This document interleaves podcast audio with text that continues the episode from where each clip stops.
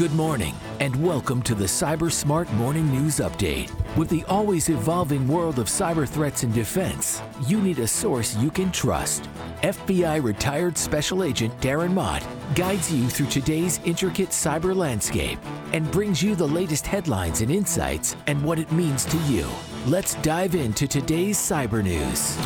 Good morning, friends. It is Monday, January, what is today? January something. January 15th, 2024. This is the Cyber Smart Morning News Update.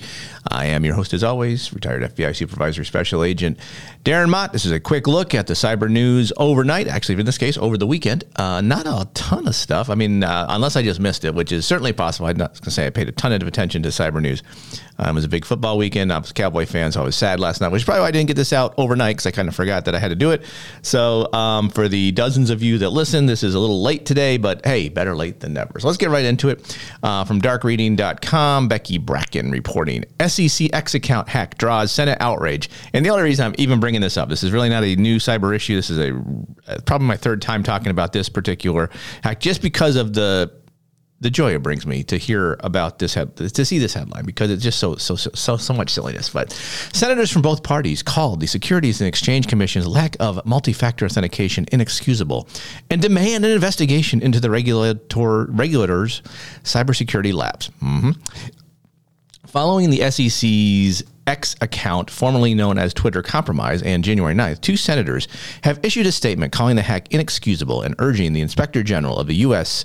Securities and Exchange Commission to investigate the regulator's failure to have basic multi factor authentication protections in place. Exactly. I said that the first day. Why didn't they have that in place?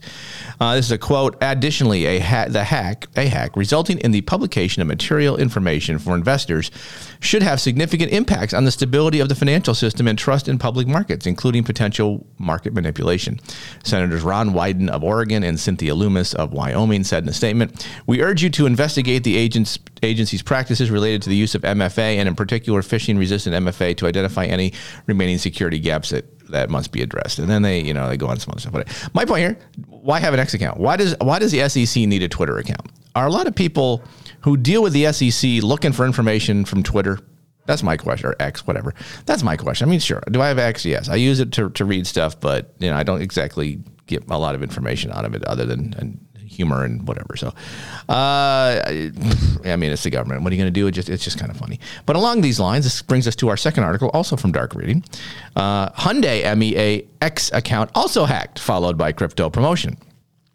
The social media account for Hyundai Middle East and Africa was taken over to distribute cryptocurrency promotions. The Hyundai MEA account on X was briefly changed to impersonate Overworld, a role playing game that is backed by the venture capital and incubator arm for the Binance cryptocurrency exchange. The takeover took place earlier last week and saw text and images changed on Hyundai's MEA's X account with posts offering registration to claim BTC domain. Specifically, registration was promoted for the BRC Launchpad, where the first thousand people to sign up would receive $100,000. I'm going to guess none of them got any money.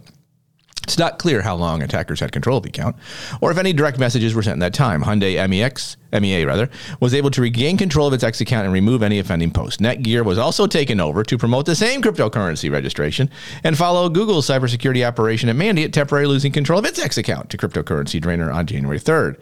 So the point here being, do you have well, here's my first question. I mean, how many of these companies really necessarily need the uh, X account? But whatever.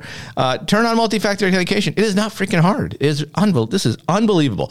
But if you, you know, be careful what you're reading. Obviously, online. I mean, there's disinformation is the big word of the year. So just be careful what you're seeing on X. And if you are into cryptocurrency and you're into uh, investing, just be careful what you're reading and where you're getting your information. So this is not going to be the last we hear of these type of attacks. All right, from the can it get any more disgusting uh, file? This is from the record. Uh, hat tip to Corey Munson from PCmatic for making this one aware to me on uh, LinkedIn. Ransomware gang targets nonprofit who provides clean water to the world's poorest. Alexander Martin reporting. Water for People, a nonprofit that aims to improve access to clean water for people whose health is threatened by the lack of it for drinking and sanitation is the latest organization to have been hit with by ransomware criminals. The ransomware as a service gang Medusa listed Water for People on its darknet site Thursday night. Which was last week, um, threatening to publish stolen information unless the nonprofit pays a $300,000 extortion fee. A Water for People spokesman told Recorded Future News the access data predates 2021, did not compromise our financial systems, and no business operations were impacted. So that's good if it's true. We're working with top incident response firms as well as our insurance company and hardening our systems with our security team to prevent further incidents.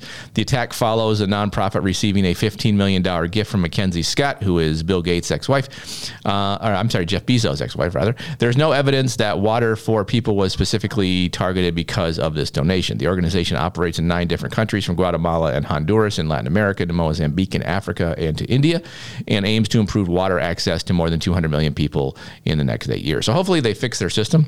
But this just goes to show that former entities like healthcare nonprofits that were generally um, not real big targets of ransomware now. It's, it's anybody can get hit. Um, and I hope there's a special place in hell for these particular uh, ransomware actors who did all this kind of stuff. Um, if you go uh, further in the article, it does say that last September, Save the Children International had been hit by a cyber attack uh, ransomware group. Um, and so, I mean, they're just, they don't care anymore. They're coming for everybody. Doesn't matter who you are. And obviously, there are entities like nonprofit schools healthcare that are huge targets simply because they just don't have the funds or the capabilities to do significant cybersecurity, the basics, right? The the threat intelligence, understanding who's targeting you, being able to do continuous monitoring of your networks. Now, fortunately, hopefully, um, for this group, not a whole lot of damage done to them, but still, it's problematic, right? You your systems are offline. If you use it to coordinate efforts, coordinate volunteers, this is bad for you, and this is this is not good. So. Um, yeah, so just obviously, you know, be aware uh, if you work for a nonprofit, uh, know that they're coming for you as well. This is from eBay. I'm sorry, from Wired.com. Uh, it doesn't really say who the, the author is here because it's, it's a group of different stories, but it was just an interesting. It's just an. It was an interesting article with an interesting perspective. That is it. Cybercrime well, there was a computer use, so maybe I guess I'll call it. But anyway, the title eBay charged and fined $3 million for a bizarre stalking and harassment campaign that put bloggers through pure hell. Online auction site eBay has been ordered to pay a $3 million criminal penalty for harassment of a Massachusetts couple who were critical of the company in their newsletter and news site, according to U.S. Attorney's Office of Massachusetts.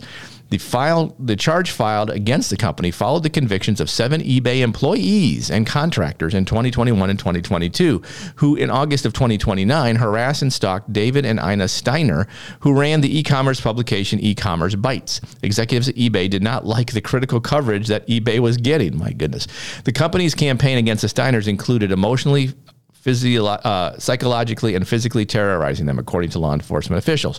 Prosecutors successfully argued that this included sending a fetal pig, a bloody pig mask, a funeral wreath, and live cockroaches to their homes. Publicly and privately threatening the couple online through Twitter accounts, they created and traveling to their home to install a GPS tracker on their vehicle to surveil them. My goodness. Craigslist posts were also made that invited people to sexual encounters at their home. The U.S. Department of Justice charged eBay with stalking, witness tampering, and obstruction of justice, and the company will also go under undergo corporate compliance monitoring. Yeah, I'm sure that'll help. The statement of facts with a deferred prosecution agreement between prosecutors and eBay lays out a litany of abuse and stalking behavior. This include plotting how to disrupt a police investigation, destroying evidence. So this goes, it's a little bit longer. Well, I'll read the whole thing. Uh, the company's employees and contractors involved in this campaign put the victims through pure hell in a petrifying campaign aimed at silencing their reporting and protecting the eBay brand, said acting United States Governor Joshua, Joshua Levy when the charges against the firm was announced. eBay's actions against us had a damaging and permanent impact on us emotionally, psychologically, physically, reputationally, and financially, and we strongly pushed federal prosecutors for further indictments to deter corporate executives and board members from creating a culture where stalking and harassment is tolerated or encouraged, the Steiner said in a statement online. The company also highlighted that e-commerce Bytes has filed a civil lawsuit against eBay and its former employees that's set to be heard in 2025. I hope they take them for hundreds and hundreds of millions of dollars. I mean, come on, it, uh, being critical of a of a site or a company is not the end of the world, but for some reason eBay took it that way and went crazy on these people, uh, and I hope they suffer suffer suffer wildly. So there's that. Uh, lastly, scmedia.com, Steve Zurier reporting FBot hacking tool targets major cloud services. So everybody likes to put their stuff in the cloud because it's safer there, right? That's the big selling point. If you put your stuff here, we're safer, blah, blah, blah. We know what we're doing. We protect your stuff. And ideally, that is the case. That's kind of what is what what these cloud services, AWS, Oracle, um, Google and stuff do. But a newly identified Python based hacking tool called FBot has been targeting web servers and software as a service technology such as Amazon Web Services, Microsoft Office 365, PayPal, SendGrid, and Twilio. SentinelOne researchers said FBot does not leverage the widely used AndroxGh0st code, but similar share similarities with the Legion Cloud info stealer in functionality and design. The re- researcher said FBot was primarily designed for threat actors to hijack cloud, SAS, uh, SaaS, and web services. There's a secondary focus on obtaining accounts to conduct spamming attacks and bad actors can use the credential harvesting feature to obtain initial access, which they can sell to other parties. So, um, what else here of importance? Is there a way to protect it? I don't think I don't see anything here about how to you know prevent it, but um, I guess ideally. Um, if you hopefully these these cloud services see, I'm, sure they have all sorts of intelligence in place to be aware of these kind of things and can protect themselves and blah blah blah whether they do or not is another story uh, we'll just have to kind of watch this going forward because this is kind of new. Uh, and we'll see if there's any victimization of these services because of this particular tool and the flaws that they um, represent. As always, the articles mentioned in this podcast are listed there for you. If you want to read them, refer to them, talk about them, do what you have. As always, if you have questions, thoughts, comments, feel free to email me, Darren at thecyburguy.com. Find me on LinkedIn, find me on my Substack, do however you want if you want to reach out for me uh, and you have questions or anything like that. Thanks so much for taking the time. I apologize if you can hear my dog barking in the background. He's having a conniption fit downstairs. I'm not sure why. If you can't hear him, just know that there's a dog barking and it's, it's really bugging me. But anyway, uh, enjoy the rest of your Monday. We will talk again on on Tuesday, know that if you understand the threats targeting you, you can assess your risk and then proceed wisely online. Thanks again for listening. Be well. Cybersmart Morning News is written and produced by Cyber Guy Productions. Feel free to email thoughts, comments, or suggestions to Darren at thecyburguy.com or follow Darren on LinkedIn at linkedin.com slash in slash Darren Mott. Thanks for listening.